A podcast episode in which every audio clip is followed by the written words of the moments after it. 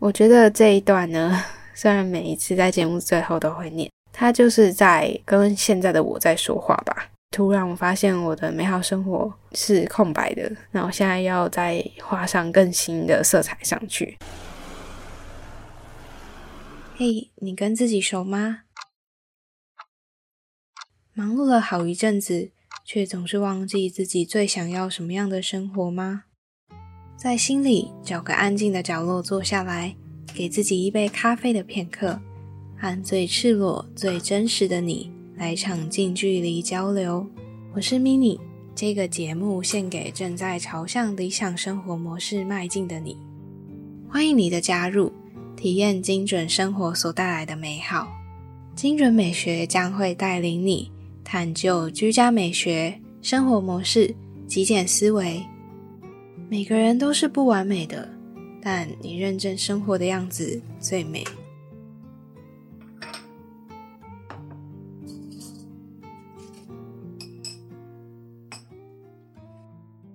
嗨，你好，我是迷你，陪你一起打造理想起居。这集是生活装饰音系列，我们会在这个系列呢探讨在生活每一个面向的精准美学。不定期会邀请来宾们不尝试的教大家运用简单的步骤和方法，来达到高效率的生活，打造自己的生活模式。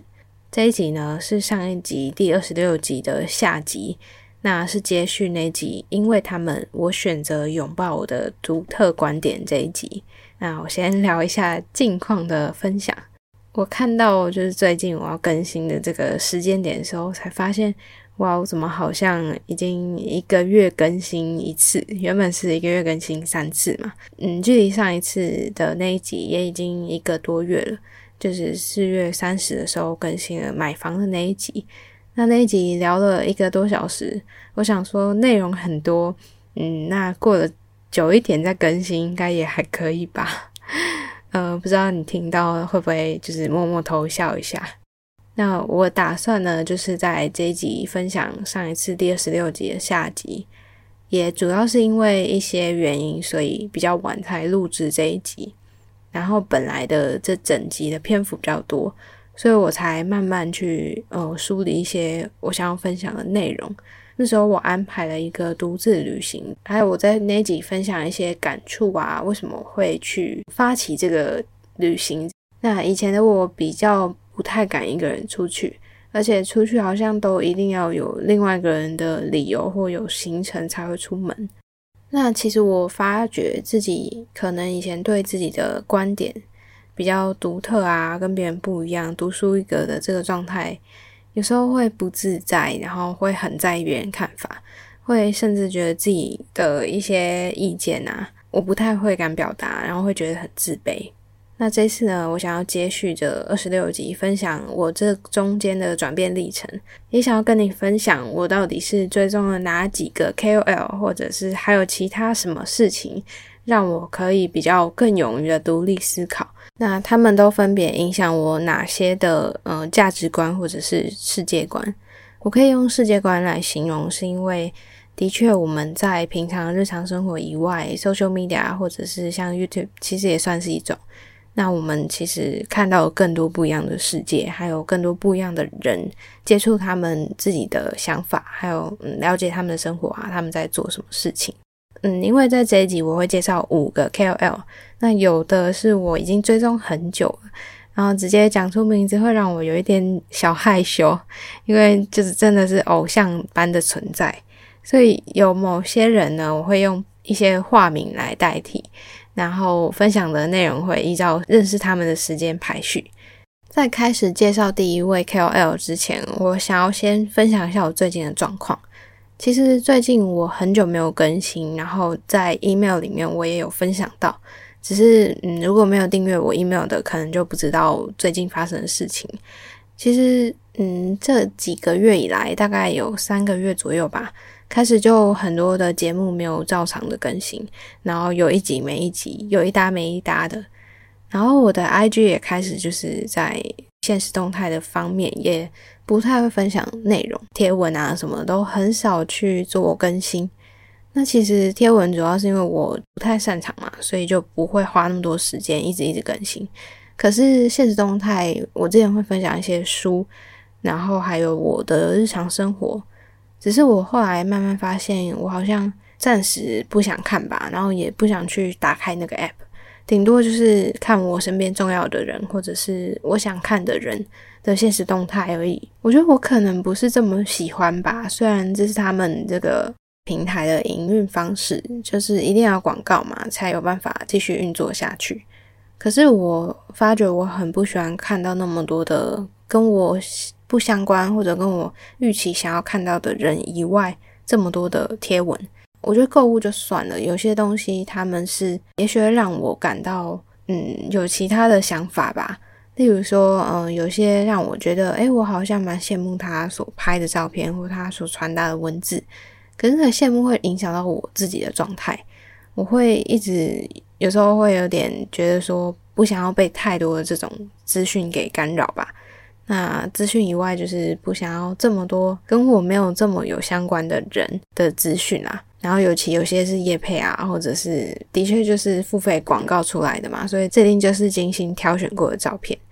那我也发觉自己在这阵子，其实在呃，我想要分享内容啊，这整个精准美学的定位啊，还有内容方面，我自己想要传达的价值观，我觉得都还可以再做一个调整，因为哦。除了想要更精准以外呢，也发觉我自己的个人有在做变化，所以嗯，就希望自己可以用一个更崭新的方式再去面对嗯粉丝们啊，或者是正在收听的你。那所以呢，我后来就决定，我在最近会开始就是着手进行第三季精准美学的节目，还有很多很多我想做的事情。呃，首先也想跟你说个抱歉，就是有关于节目比较晚更新，我也发觉自己最近不断在找寻自我的定位啊，还有嗯，我对于很多事情的热情可能。比较慢慢淡掉，那我就想要再去尝试多一点不同的领域，去找到我更新，然后更产生热情的事情，还有我的生活重心。所以我的生活步调啊，还有我这整个内容啊，上面都会做一个调整。那我最近也开始去了解更多有关于身心灵跟自己相处。有关于心理学，有关于更多的嗯沟通啊，或者是更了解自己。总之就是，我觉得在了解自己这个关键字上面吧，我也慢慢发觉我自己是会更愿意，然后更想要去多分享一下自己比较真实又赤裸的一面吧。以前我会比较着重在，因为我的一个形象状态，或者是我会比较害羞，不想要去分享这么私底下的我的一面。可是我慢慢发觉，就是我也很讨厌有包装的样子。那有包装不是一味的不好或不行，只是我不喜欢的是，尤其在打开 IG 上，上面都是很多充满滤镜啊，充满很多完美的照片啊，充满很多修饰过的样子啊，刻意去去营造出来的文字啊，或者是美好的样子。那我开始会想说，嗯，我想要提倡一个，我反推这个作用力。我想要提倡一个讲求真实的价值观，还有去勇于显露自己不足的地方，然后勇于承担，勇于面对自己的不美好的地方。那这也呼应到精准美学第二季的片头，也就是嗯，我很喜欢的这一整段。我刚刚在录音之前回想起来，就是在一整段的这个片头里面，一开始就有提到说。嗯，你跟自己熟吗？忙碌了好一阵子，你知道你自己最想要的生活是什么样子吗？其实回头去看来，我就发觉说，嗯，这个节目是跟着大家一起去找寻自己想要的生活。那我我发觉我的生活，嗯，我我找不到我想要的样子了。那我是要更去找更多的方法，然后也一起去成长到更好，寻找到自己想要的生活。我觉得每个人的状态都是在改变的，所以我也不去强求我要什么时候之内就去找到答案。但是我很希望可以帮助到，嗯，未来如果有跟我一样的人，也许可以借着这样子的方式，也许是陪伴，也许是参考，我觉得都好。那总而言之，就是目前我我觉得又回归到当时我什么想法都没有，然后嗯，只是随意的开始要录起来这个节目的那种很平常、很轻松的心态去面对这件事情。我们都不要抱有太多的预设立场和情绪，然后去开始去跟自己相处，去了解自己到底对哪些事情感兴趣。那我觉得无时无刻我们都可以做一个重整。重新开始，然后重新去检视自己的过程。之前我在跟 Asina 开设那个探寻渴望工作坊的时候，也有一段话，就是我在贴文上写的：“亲爱的，你随时都可以重新出发。”会觉得这些东西好像都在回顾到当时的我在对现在的我在说这些话，不知道这样是不是自己帮助自己的感觉啊？那总而言之呢，接着我们就先回到刚刚我说要分享的五个 KOL 这个话题好了。前面也跟你聊了比较久，然后刚刚讲一讲，突然有一种不知道为什么很想哭的感觉。好，那我们就先接着分享，我觉得影响我最深的五个 KOL。那我现在分享第一个 KOL，他是 T 先生。我刚开始认识这位 KOL 的时候，他其实一开始的时候会分享自己的生活，然后 vlog 加上他自己平常的一些日常啊，然后跟嗯他自己同时有在创业的这个过程。但我在他的影片里面有看到很多有关于他的价值观分享，还有他为什么会去做这些事情，跟别人不一样的地方在哪里，还有他也曾经被当作异类，那他是怎么去面对的？后来我有看到他的事业慢慢的成长，然后他自己个人也越来越好。当然，越来越好的部分，我觉得不只是事业啊，或者不只是表面的钱呐，我觉得更多的是看到一个人的蜕变吧。然后还有，嗯，有发生一些低潮的时候，他是怎么样去度过，甚至是透过这个低潮期，然后他怎么样去更多的反思啊，更多的成长。后来，嗯，比较多的会看到的是他在分享创业的过程。其实我一直以来都特别爱看的，反而是这类的。然后也算是非常极少数我追踪的男生的 YouTuber。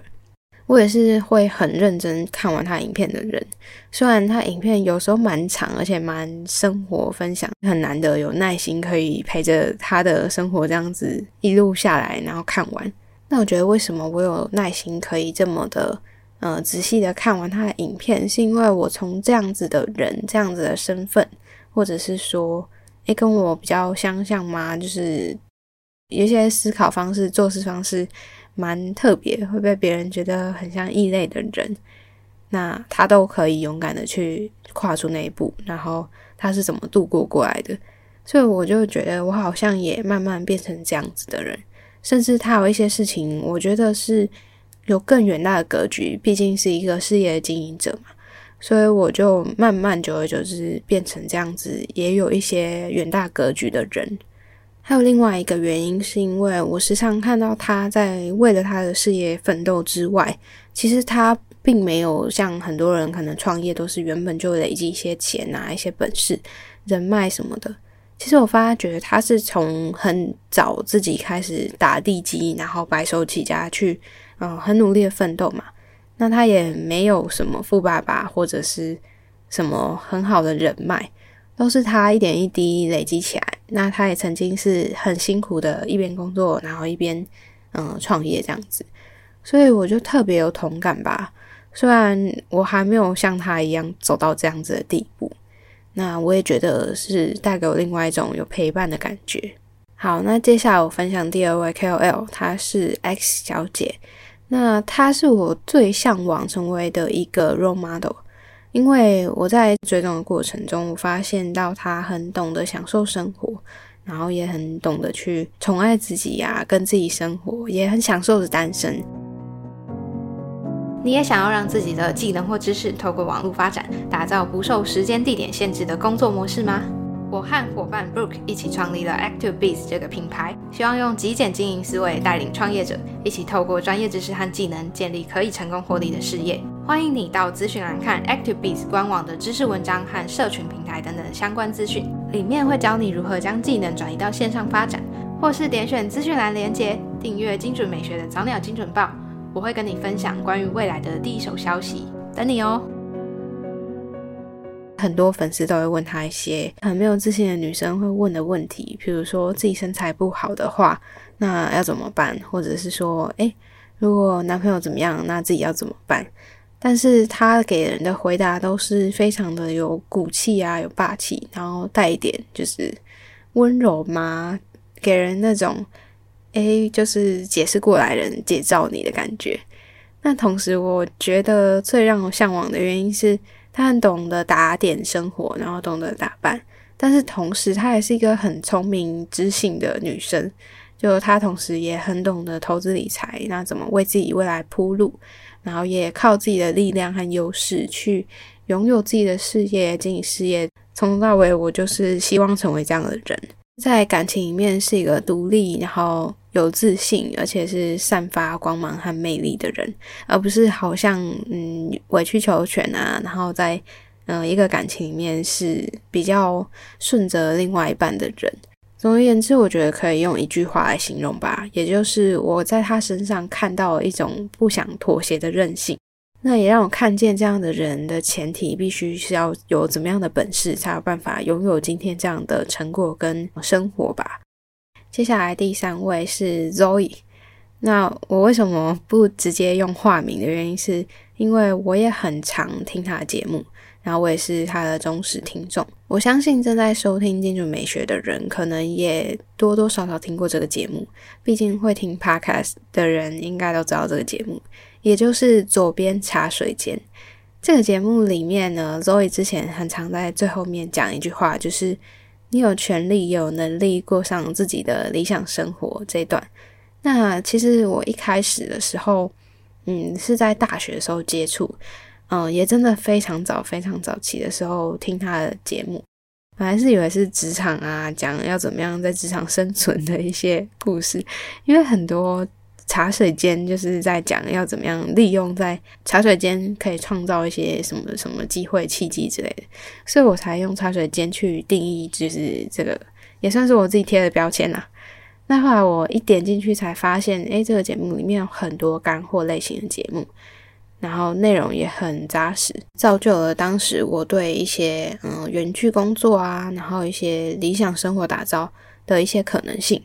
因为那时候我刚好是准备要出社会，大概是大二大三左右，想起来也觉得蛮怀念的。因为我那时候的确是在每天的上课或打工的路上通勤的时候，一边听着周围的节目，一边也想了很多事情。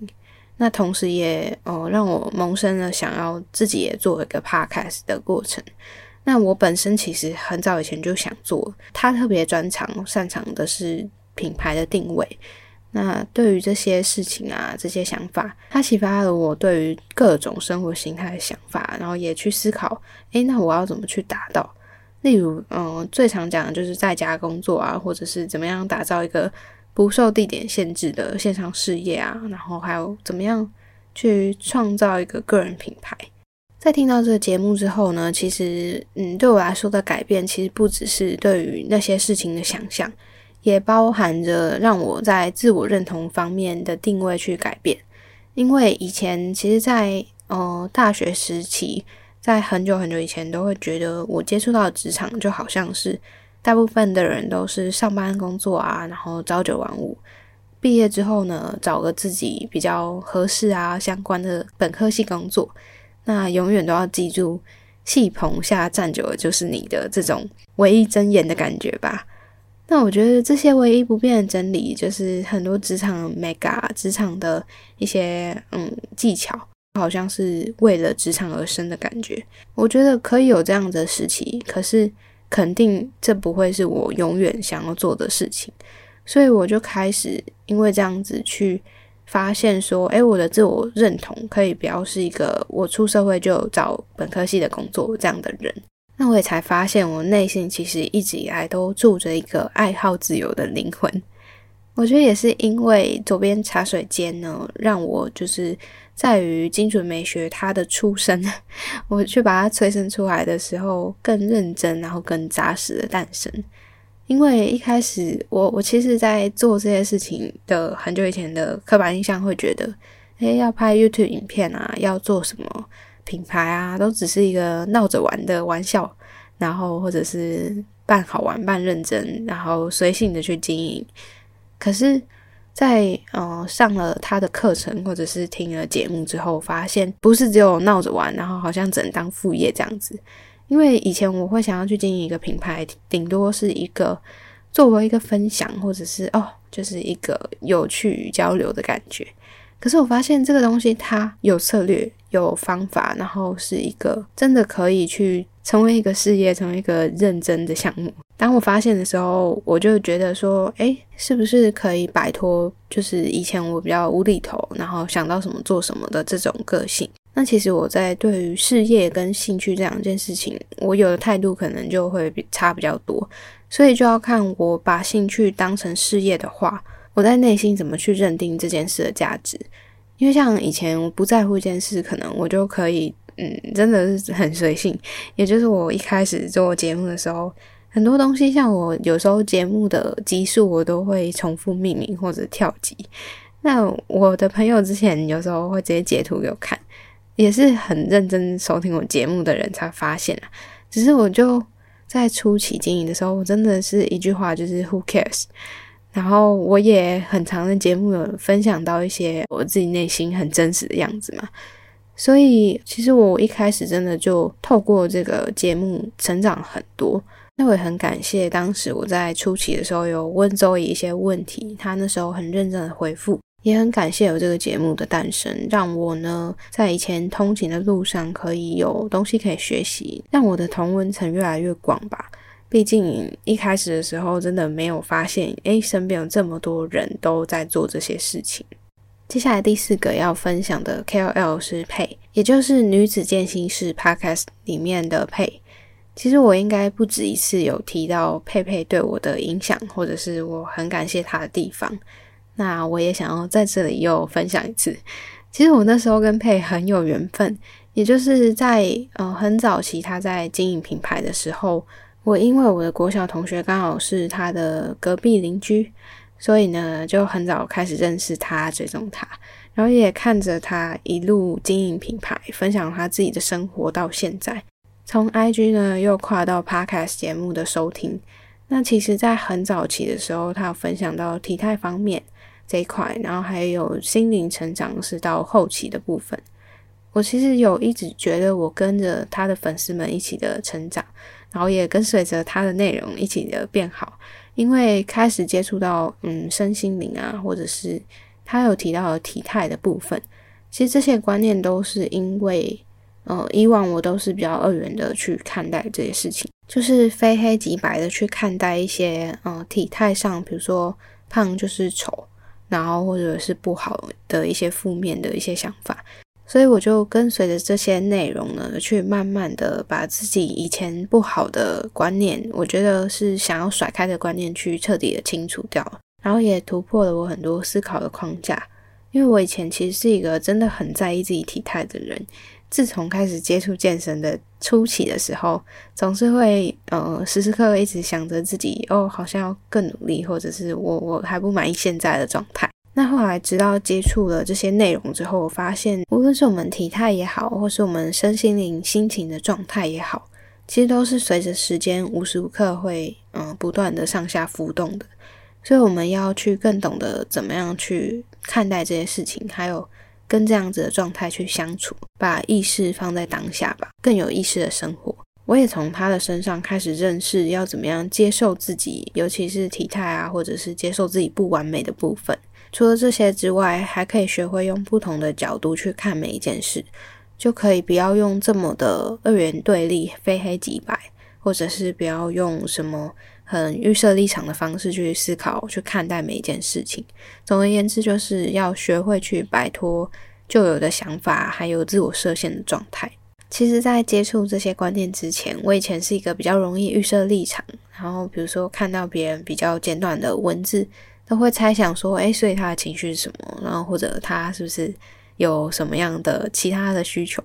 所以后来开始，我听到节目之后，我有大大的改观。尤其是，嗯，讲到很多用不一样角度去看待，然后我们心里用怎么样的心态去面对不好的事情的时候，也开拓了我对于这个世界的视野，然后尝试用更新的角度去看待每一件事情。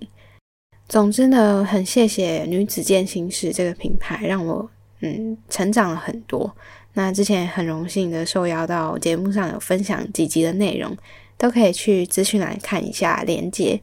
如果你想要提升你全方位的身心灵健康状态的话，我很推荐你去收听这个女子健行式节目，或者是去 IG 上看更多他分享的内容。那接下来呢，我要分享的最后一位 KOL，也就是我今年年初的时候突然被吸引到的，这样讲怪。最后一位 KOL，我想分享的是这位 C 先生，他是我在今年年初农历年的时候被演算法突然打到的一部影片。其实这位 C 先生呢，他的年纪还比我小，刚好也很巧的是我表弟的同班同学。我看他的影片，突然就会感觉到。为什么一个人可以这么的会享受一个人？嗯，这句话有点绕口令。总之就是为什么怎么会有人可以这么的享受独处啊？所以从他身上我学到怎么样自我的嗯拥抱独处吧，还有独立思考这部分，也让我更有勇气，就是踏出门去一个人的旅行。因为他也很常一个人去旅行。虽然我觉得我讲一讲，可能有些人应该就猜得出来这个人是谁。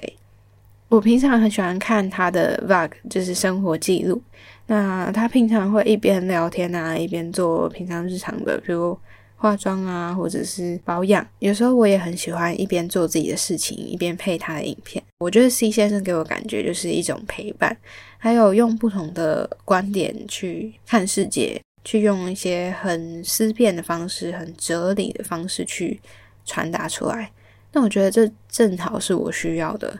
因为，嗯，我觉得我有时候很少去独立的思考这些事情，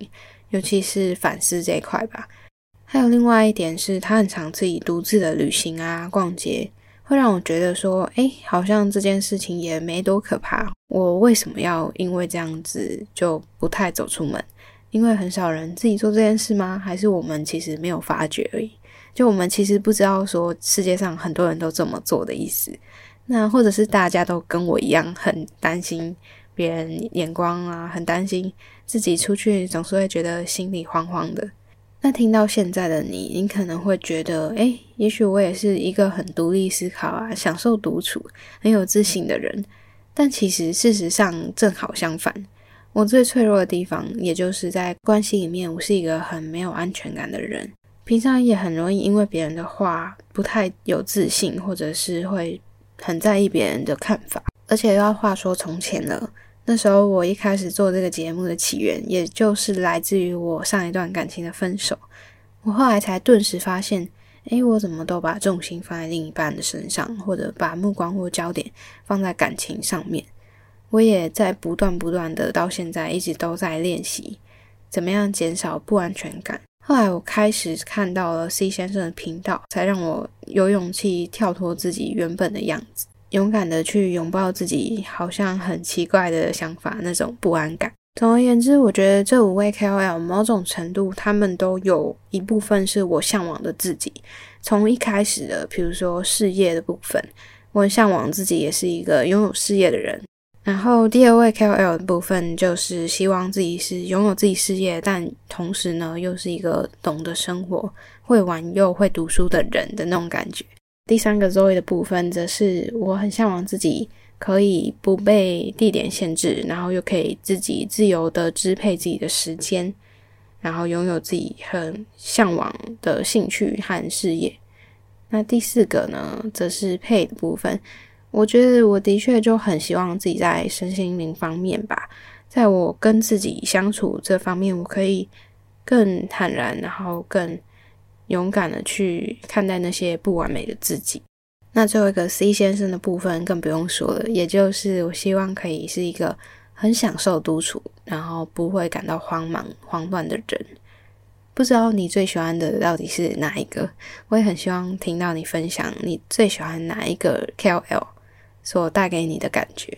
或者是哪一个人，他可能有一些部分真的是你向往的，也就是在别人的身上看见某种程度自己向往的事情。我觉得一定都有一些相似的部分，才会呃彼此互相吸引吧。或者是诶，我很喜欢他的某些特质，所以我喜欢他。嗯，如果你想知道那些人分别到底是谁的话，也可以到 IG 或者是用呃我的 email 跟我说，那我再偷偷的告诉你，没有被我公开的偶像们呢，到底真实的真面目是谁。